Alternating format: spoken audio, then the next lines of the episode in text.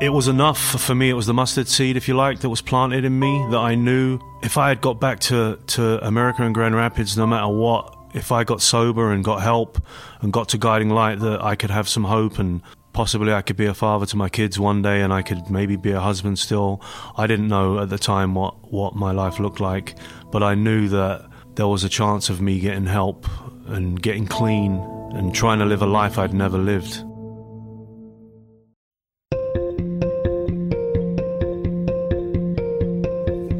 Hi, and welcome. This is Casting Light, podcast series from Guiding Light, spotlighting stories of recovery and hope that happen here inside Guiding Light. These are real stories of recovery and hope. And as we shared on a recent episode, these are stories that allow the men who go through the recovery programs, the back to work programs, the many successful programs here at Guiding allows these men to tell their stories, which is powerful, it's important, it's cathartic, and it hopefully will inspire you to become more involved and eventually, hopefully, be a financial supporter of Guiding Light.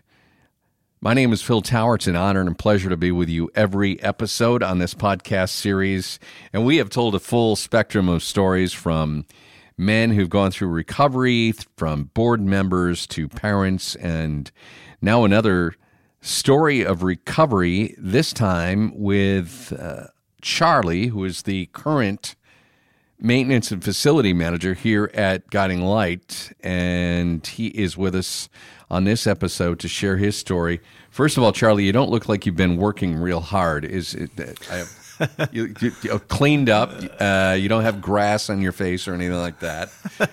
it's good to have you here. First of all, thank you for being here. Thank you for having me. It's uh, an honor and a pleasure for me to be here. The British accent. Can you give us the thirty second background on that? I'm from England. Okay, all right. Three seconds. Well done. No, no. How did you come here? How long have you been here? Um, so yeah, born and raised in London, England. Um, I met my wife, who is um, a Grand Rapids native in London. She was doing some of her business studies abroad. We met and lived and got married in London in 2009. We met and were married. Lived there for a little while, and she had come back to straighten out some of her visa documents. And during that time, a volcano actually erupted in Iceland, and there was an airspace shutdown in Europe, and she wasn't allowed to return back due to her being too heavily pregnant on a long flight. And I ended up flying out here. My son was born, and the rest really is history. Ten ne- years later, never went back. I've been back a couple times since, but not under a good cloud, if you like. Um, mm-hmm. The last time I went back was when I decided to run away from everything because I thought all my problems were here in Grand Rapids. Mm. And I um, returned to London to connect with my old lifestyle, and that's when my life really started spiraling out of control again. Again. Yes. I've heard that story before, Charlie. It happens a lot for men who trying to get their life back together if they're addicts using drugs or alcohol or whatever it may be. And for you, it meant fleeing Grand Rapids, going back to London. Um, what was that life like? Obviously, friends who were users as well, and just uh, paint yeah. a picture for us. So, you know, growing up for me, it was I was encouraged to drink and drug and fight and steal and cheat and, and lie. Um, that was installed in me before I even took a drink or a drug. I was seven or eight when those values and morals were installed in me. I was brought up to deny everything, admit to nothing. Um, didn't go to school, didn't have an education, so that was my life. That was who I was. I was encouraged to be that guy. I, you know, if I didn't drink and drug and fight and steal, I would have been looked upon as weak or different or weird. So I lived that lifestyle for 30 plus years. And it wasn't until I met my wife and tried to carry on some of those old ideas and that lifestyle with me that it was brought to my attention and to my knowledge that it wasn't acceptable. Um, I was a father of a couple of younger boys at the time, and I was still behaving the way that I had when I was growing up in London, mm-hmm. uh, and I was living in Grand Rapids at the time. Going back to England this last time, I ran away from what I thought was all my problems here, but everywhere I went, there I was. Couldn't outrun your shadow. I could not. I could not. And as I ran and ran, it got darker and darker. Um, I walked away from my family, my kids, my house, my mortgage. My daughter was newly born, and the drink and the drugs just took me. Um, I I had thought that if I went back and associated with the people that knew me for what I was and who I was, I wouldn't be judged or um, I would be able to continue to do those things that I thought were acceptable and a normal way of life at the time. What year is this, roughly? 2018. Yeah, so just three years ago. Three years ago. So you end up back in Grand Rapids and you find your way into Guiding Light. Help me understand how that all happened. Right. So prior to me fleeing America and going back to Europe, I had given sobriety a shot. I had been introduced to Alcoholics Anonymous. I had gone to some meetings, I'd met with some people in the program, but I'd never really taken it serious. I never really had done it for me. I had done it because my ass was on fire, because the wife had asked me to do it, because I, you know, was maybe going to lose my job or situations that weren't for me. So I'd been introduced to Alcoholics Anonymous. I'd been introduced to guys from Guiding Light. I'd heard about the program at Guiding Light through AA, and it was enough for me. It was the mustard seed, if you like, that was planted in me that I knew if I had got back to, to America and Grand Rapids, no matter what, if I got sober and got help and got to Guiding Light, that I could have some hope and possibly I could be a father to my kids one day and I could maybe be a husband still. I didn't know at the time what, what my life looked like, but I knew that there was a chance of me getting help and getting clean and trying to live a life I'd never lived. So you are accepted into the recovery program at Guiding Light. How long ago was that when you started here? So initially, I came down and did the pre check in, if you like, did the paperwork and was going to be submitted. And I actually tested positive for cocaine and um, amphetamines, and I was not allowed to enter the program. Mm-hmm. Um, I had known that I had been out 72 hours before, and I had a decision to make. I could have made a phone call and got picked up and carried on living the life I was so accustomed to, or I made a decision that I was just going to spend the night walking up and down Michigan Street, going to Grand Coney to McDonald's, drinking fluids because I knew if I came back the following day, the chances were that it would have been out of my system because I was at the tail end of it. And that was probably the best decision I ever made in my life. I did that and I returned the next morning and they tested me and I was clean and they allowed me to come in. You stayed out all night, drank a lot of fluids, and basically detoxed yourself, and then walked to Guiding Light the next morning. Wow. And from that day on, my life changed. I know I remember being accepted and coming in, and I was never a big crier. I'd never really showed my emotions, and I remember sitting out in the in the dining room where there used to be the blue chairs where you'd sit and wait on probation, and I was crying. I was weeping. I was crying because I knew at that point I had a chance. I had some hope as I'm understanding, those are tears of hopefulness, not tears of, oh my God, I've just absolutely torpedoed my life. It's more hope in those tears than anything. It's hope. It's hope. I still don't know the outcome. I still don't know what the future holds. My wife had filed for divorce at this point. I didn't know if my house had foreclosed. I didn't know what my future looked like uh, as far as being a father to my children but I knew I had hope. I knew that if I stopped drinking and drugging, I didn't know what that looked like. I didn't know how I was going to do that. But I knew that I had hope. And if I could do that and string some days together and get through the program, that there was, there was light and there was a chance. When you started going through the recovery here at Guiding Light, the recovery program, which is free, by the way. It's not a free ride, though. No, it is not a free ride. Was there a turning point for Charlie, maybe at a certain day or time where you woke up or you just kind of was sitting there and went, wow, this is going to be different? I, I think so. I think I can identify that as being a month into the program. And if I'm honest, when I came in, I'd come back from Europe and I had I had a lot of duty free cigarettes and I was I was selling cigarettes to guys and I was still looking at the monopoly of how I was going to make money and hmm. I was still behaving like I used to but in a different way and it was actually the 21st of October. It was the day before my daughter's first birthday, which is three years tomorrow. And I wasn't able to call her. I wasn't able to talk to her. I didn't know what the future held. And I wanted to do something for her. And it was at that point that I knew I had to make changes. And I gave all the cigarettes and tobacco that I had on me and I quit smoking. And I think at that point I started taking it serious because up until then, I was still looking at ways of manipulating people, making money, doing side stuff. And it was old behaviors. And I think at that point, it was a, a moment of I don't know if it was clarity, but it was a moment where I knew I had to, for me to change, I had to make some changes. It was your about to be one year old daughter that was the real game changer for you. Yeah, absolutely. The motivation behind it was my daughter. It was my daughter, and it was the pain. The pain was real, and it, I was hurting, and it was enough for me to know that I had to do this. There wasn't going to be another chance. We're speaking with Charlie. He is the current maintenance and facility manager here at Guiding Light, a successful recovery client here at Guiding Light as well as we're hearing his story, and it's a powerful story.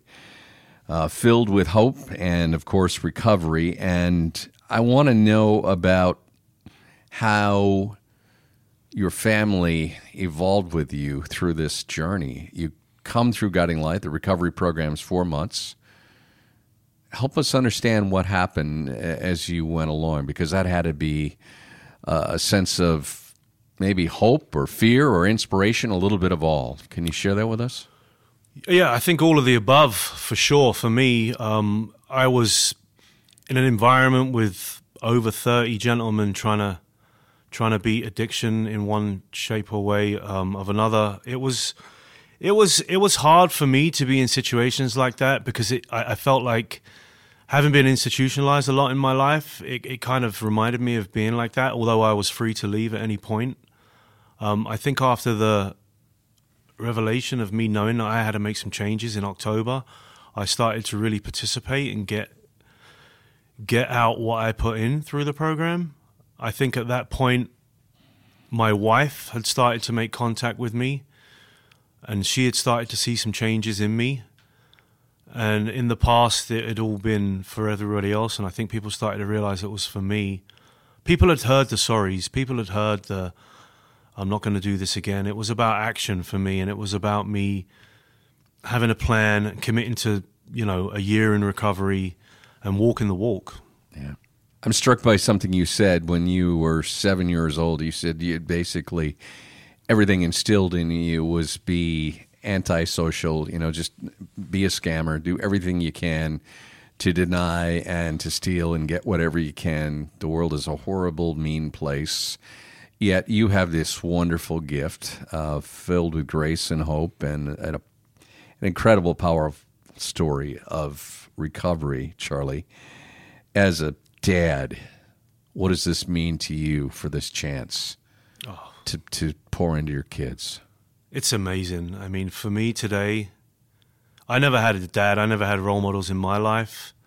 And for me to be present in my kids' lives and for me to be a role model for someone that they can look up to. And I don't know if I'm going to win a Dad of the Year award, but I'm definitely I'm it's progress not perfection for me.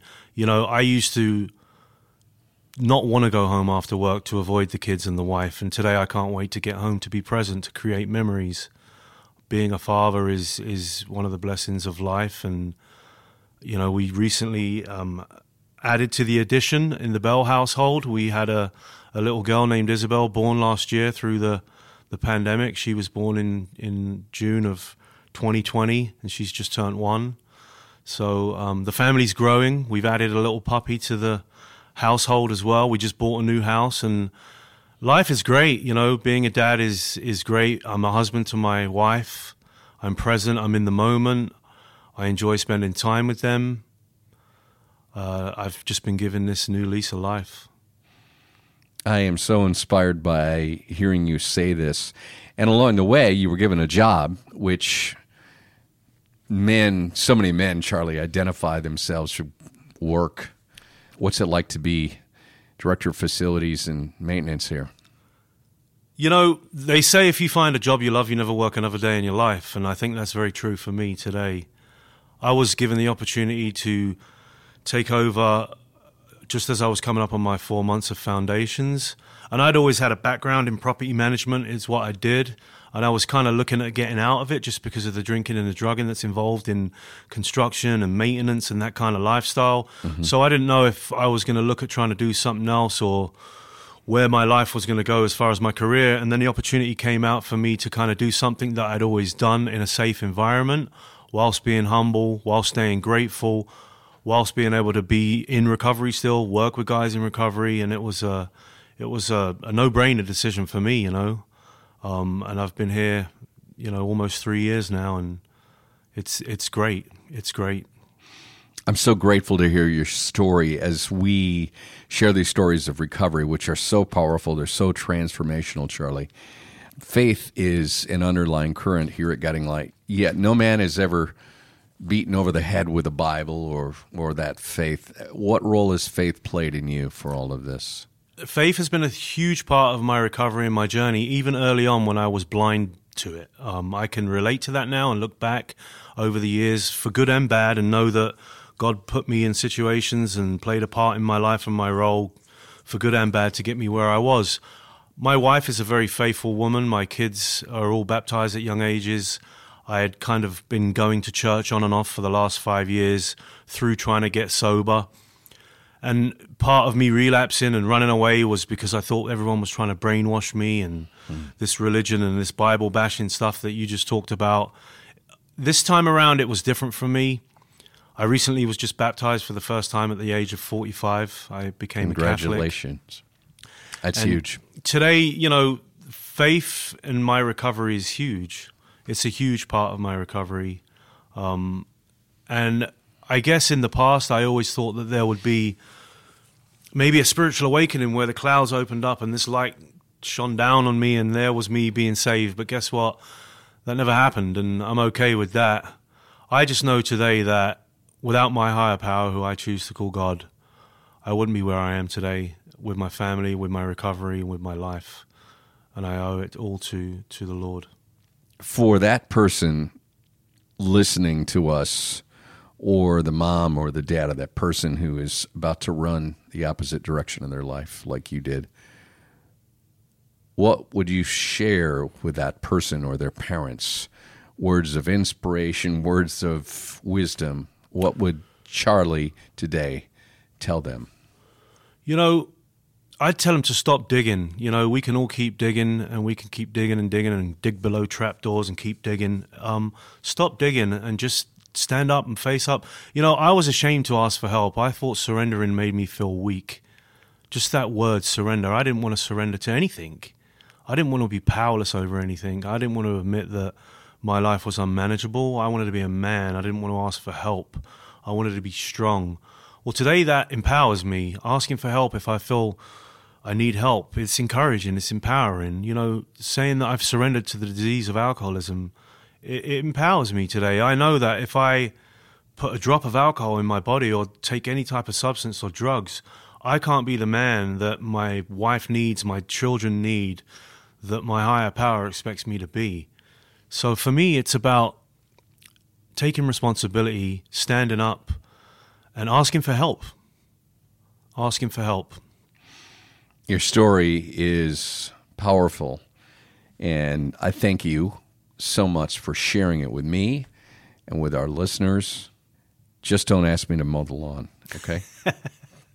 thank you. Charlie, another one of these amazing stories of recovery and hope. He is the Director of Maintenance and Facilities here at Guiding Light. This story that Charlie has shared, which has been enlightening to say the least. Uh, there are stories of men like Charlie and so many more who come through the doors here at Guiding Light seeking help because they were tired of running away. And thanks to the compassion of so many people, including our donors. We hope you are one of them. If you're not, we hope you will feel compelled to help someone out there like Charlie see the light and be a part of this powerful, this transformational program of recovery here at Guiding Light. You can learn more by visiting guidinglightworks.org.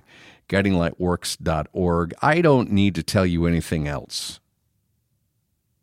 I can't sell you on this program the story you have heard and the stories you have heard on all of the episodes of Casting Light will do more than enough to speak to you in a way that no words can. Thank you for listening. Thank you, most importantly, for telling a friend about our podcast series, Casting Light Powerful Stories of Recovery and Hope. I'm Phil Tower. It's always an honor and a pleasure. This is Casting Light.